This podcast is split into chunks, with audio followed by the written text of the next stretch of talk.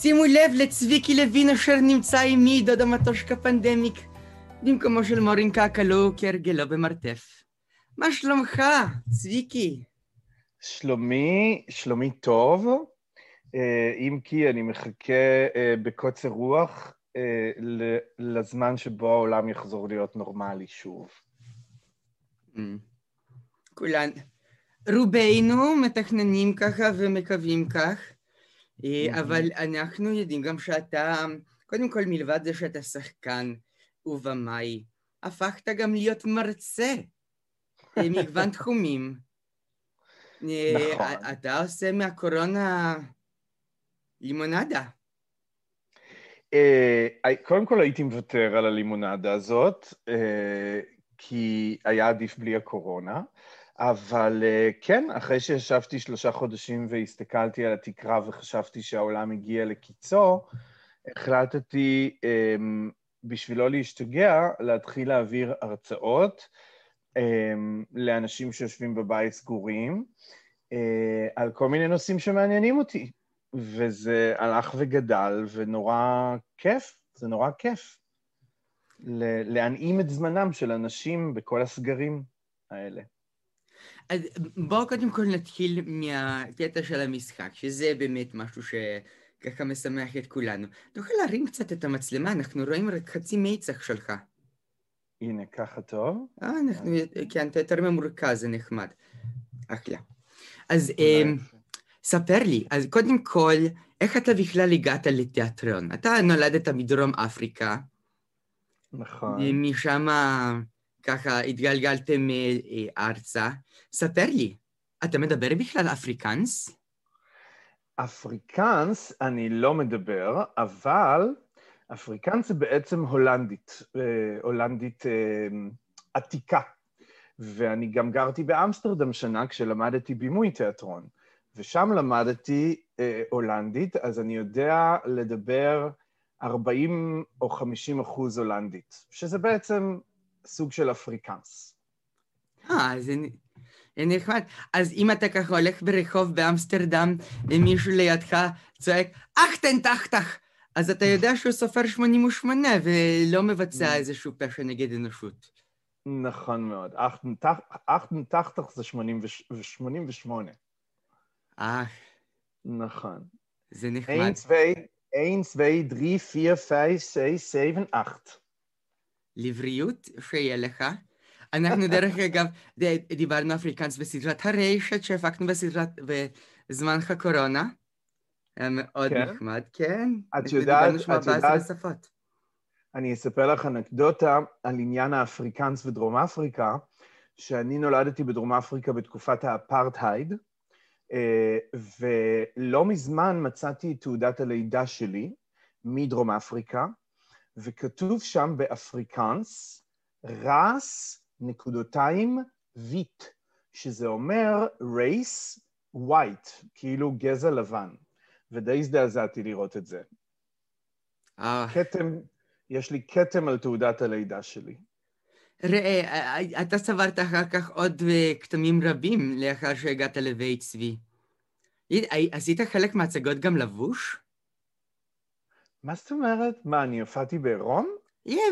בחצי מההצגות, ככה באתר שלך, אני עוברת בין ההצגות, אני רואה, אה, הנה שרטלס, הנה שרטלס, רק שלייקס? לא, זה רק בשתי הצגות היה ככה, אני חושב. אה, אחד במונולוג מתוך נפש יהודי, והשני זה הקברט כמובן. אה, זה, זה, זה בהחלט נחדר. מה, זה היה אחת ההפקות הגדולות ביותר של בית צבי.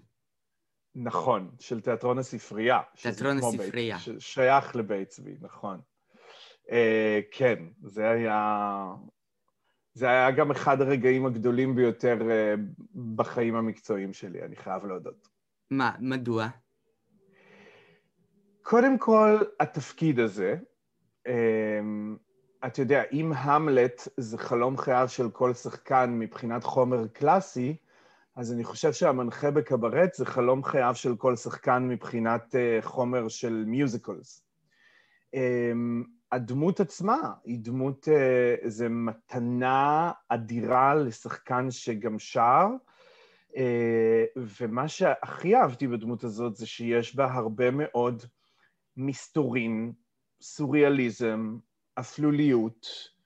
אמ, זאת בעצם דמות אה, חצי בדיונית, שאין לה הגדרות ברורות, אין לה ביוגרפיה ברורה, אמ, אז אפשר לקחת אותה לכל מיני כיוונים, אפשר לעשות איתה הרבה מאוד דברים. וכמובן השירים היפהפיים, וכמובן החומר, המחזה עצמו שעליו מבוסס קברט, הסיפור הזה של ברלין בשנות ה-30, שאני מאוד, תמיד הייתה לי משיכה לתקופה הזאת. וגם ההפקה, ההפקה כולה הייתה מדהימה, האווירה הייתה מדהימה, השחקנים היו מדהימים, החברות בין כולם, התפאורה, הארתור, הכל היה מדהים בתפאור, בהפקה הזאת. התגובה של הקהל. אז זה, זה בהחלט נהדר, ומשם אתה אה, ככה די פיצלת את עצמך, אתה גם חיית על במה במקומות ככה קצת יותר רציניים, ב, ב, כלומר גדולים, כלומר ועדי עובדים, כלומר רציניים במובן הזה שאתה עובד בלהגיע, אומר את הטקסט שלך, חוזר הביתה, אך במקביל היו לך כל כך הרבה הפקות פרטיות, ששם אתה היית צריך ליצור, ליזום ולעשות גם בעצמך.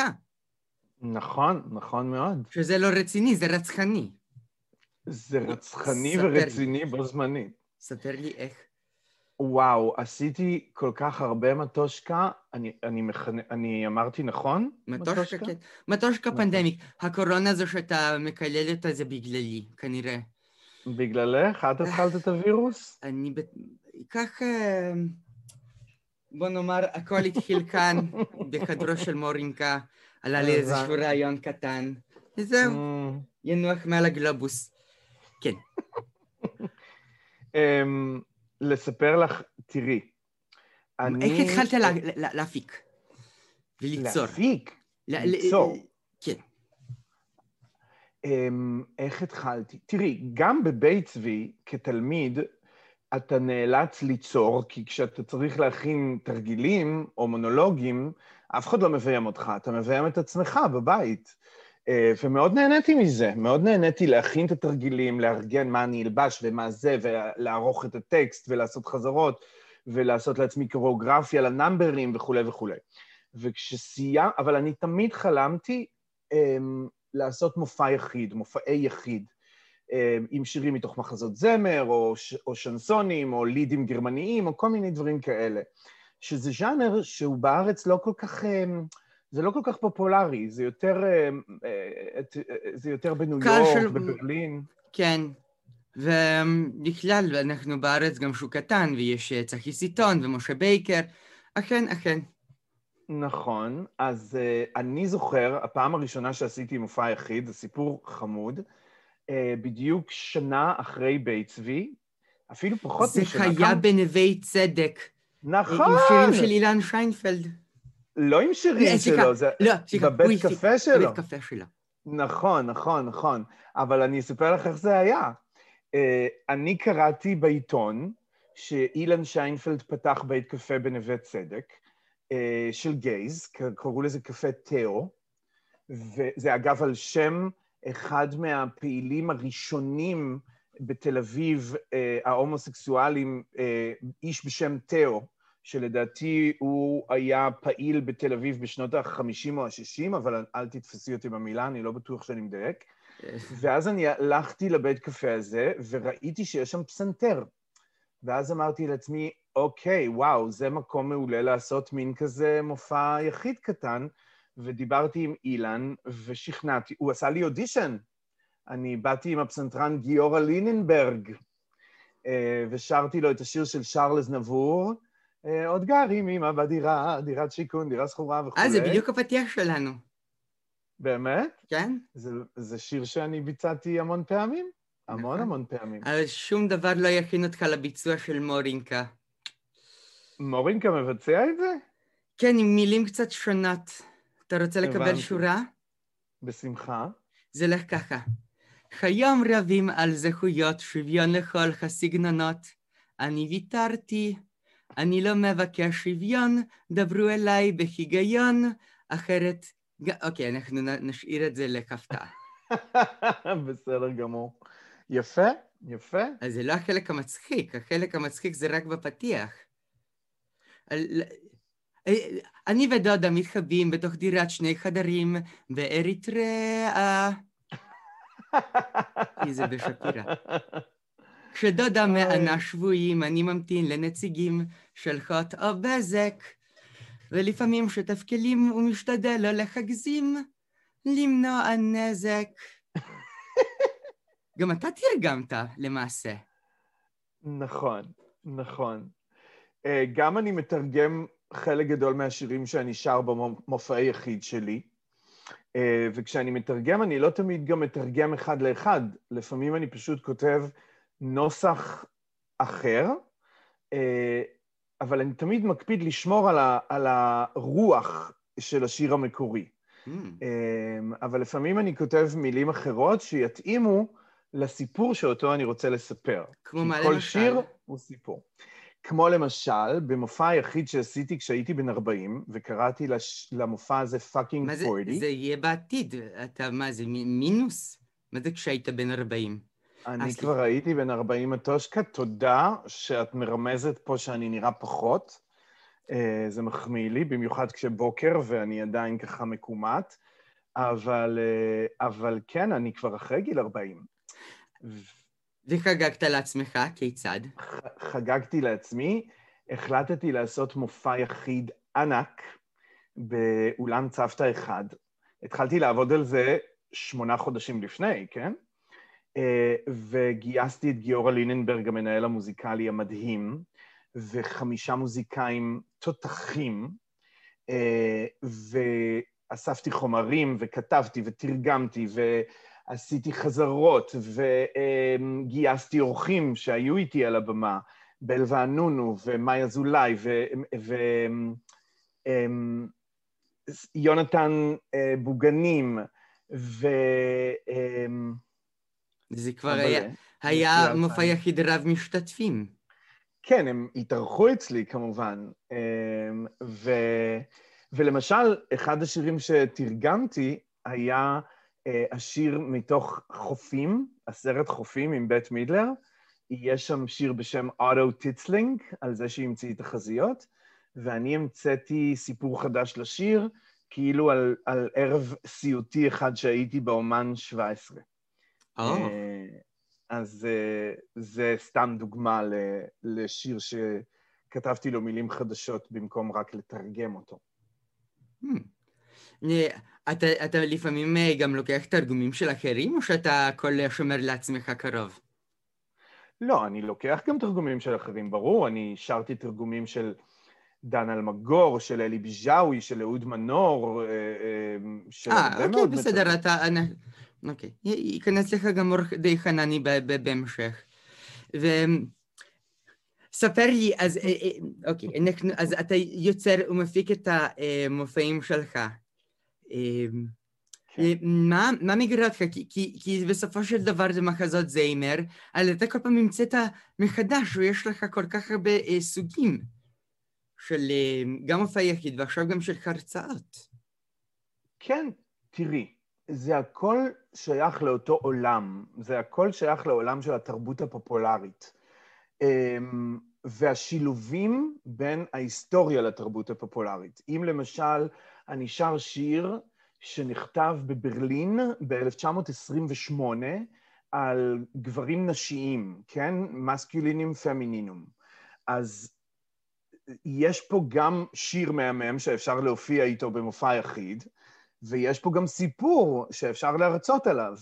עכשיו, כשאתה עושה מופע יחיד, אתה לא יכול להתחיל להרצות, השיר הזה נכתב ככה, על ידי זה. כלומר, כשאני עושה מופעים, אני מרגיש שאני לא מזמין אנשים להרצאה, אני מרגיש, מזמין אנשים לחוויה חושית. אז אני לא מתחיל לחפור להם, השיר הזה כתב ככה, בשנה זאת וזאת וכולי. אני הופך את השיר לסיפור אישי. אבל אני גם, מכיוון שאני כן אוהב את הקטע uh, של הרקע ההיסטורי והקונטקסט התרבותי, אז את זה אני עושה בהרצאות שלי. אך, זה אמ, נשמע כמו מסוג הדברים שהם...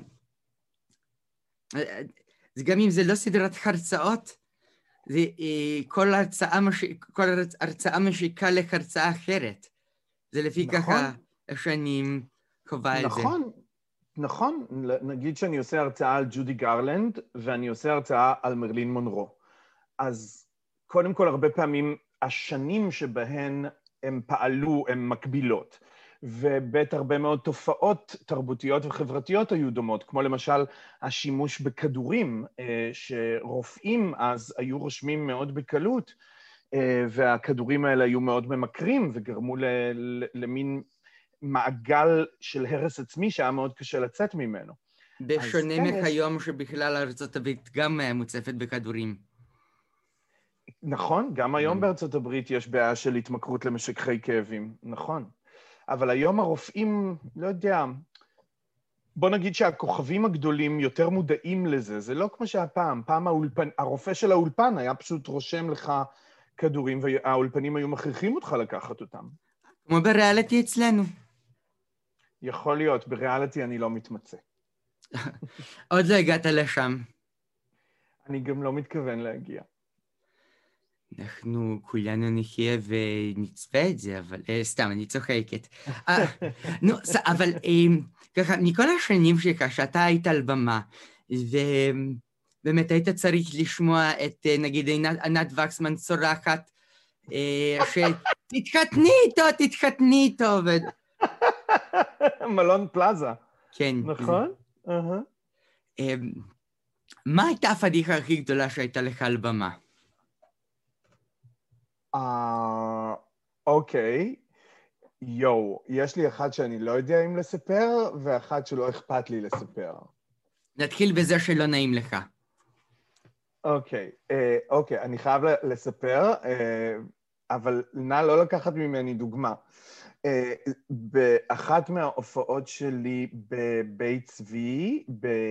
זה היה מאוד מזמן, כן? אני חושב שזה היה ב-2004, או משהו כזה, במחזמר יוסף וכותונת הפסים. Uh, היו לנו שתי הצגות אחת אחרי השנייה, עם הפסקה קטנה באמצע, ובהפסקה הלכתי עם שחקנית נוספת, שאני לא אחשוף את שמה, והיא שכנעה אותי לקחת שחטה מג'וינט.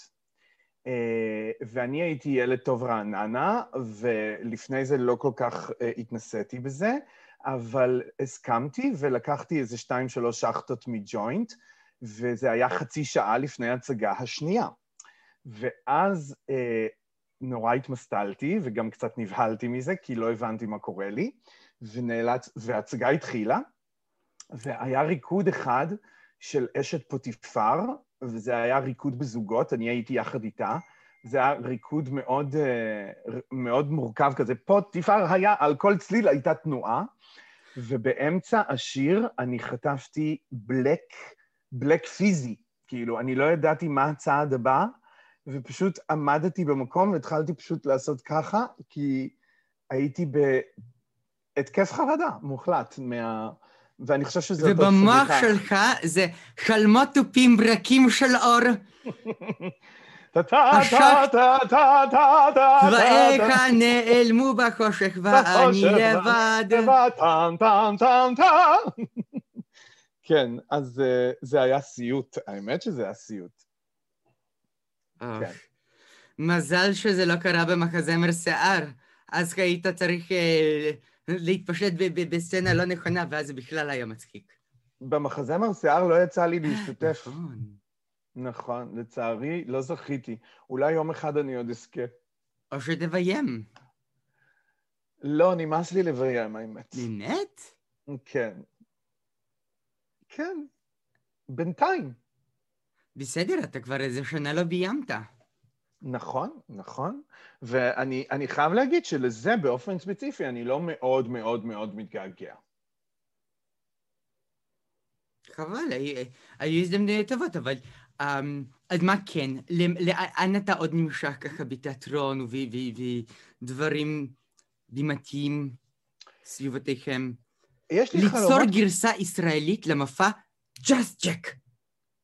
איזה מופע? ג'אסט ג'ק. זה מוויל וגרייס. זה מופע אה, יחיד גם כן. אה, אוקיי, אוקיי. צריך לעשות לו גרסה עברית. אבל... אוקיי. החלומות שלי, את שואלת? החלומות שלי, החלומות שלי הם חלומות קטנים. אין לי, אין לי חלומות אה, לכבוש את העולם, אין לי חלומות לתפקידי ענק. אמ, החלומות שלי הם קטנים, אני מאוד רוצה להיות, שתהיה לי את האפשרות לעשות נגיד פעם בשנה, שנתיים, מופע יחיד, אה, עם הדברים שמעניינים אותי, נגיד יש לי, אני נורא רוצה לעשות מופע שאני קורא לו, אה, לא יודע, נגיד לקרוא לו תל אביב-ברלין או משהו כזה. כלומר, אני מאוד הייתי רוצה את, ה, את העניין הזה של ה... לשיר ולספר סיפורים לקהל באולם קטן, עם נרות על השולחנות, עם שלושה נגנים על הבמה, אה, זה כאילו, מבחינתי, זה החלום הכי גדול.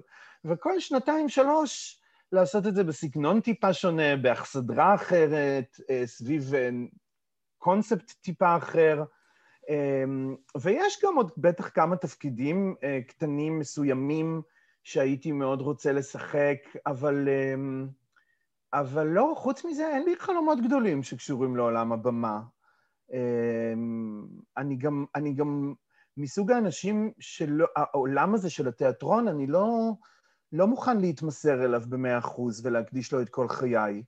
אני אוהב לטייל בעולם, אני אוהב אה, להיות מעורב חברתית, אני אוהב אה, מסעות בטבע, אני אוהב, אה, אני אוהב לחיות חיים יותר מלאים או יותר עשירים או מגוונים ממה שעולם התיאטרון אה, מציע. בוא נגיד ככה. בהחלט מובן ומרתק. היה לי העונג לשוחח איתך, צביקי. גם לי איתך. באמת מאוד מעניין. יאללה, שניפגש על במות כבר. אמן, אמן. אני נורא מתגעגע לאולם מלא באנשים עם ריחות של בושם. וכל הסבתות עם האודם וה... וכל זה, אני מתגעגע לזה מאוד. אני מבטיחה לפתוח סוכריות חמוצות לאט, לאט, לאט, לאט, לאט, לאט, לאט, מול פרצוף שלך. בשמחה, גם לרעש הזה אני מתגעגע. אה, איזה כיף. טוב, חזור במחרה, צביקי. אני אעדכן אותך בקרוב, כאשר הפרק יצא. יש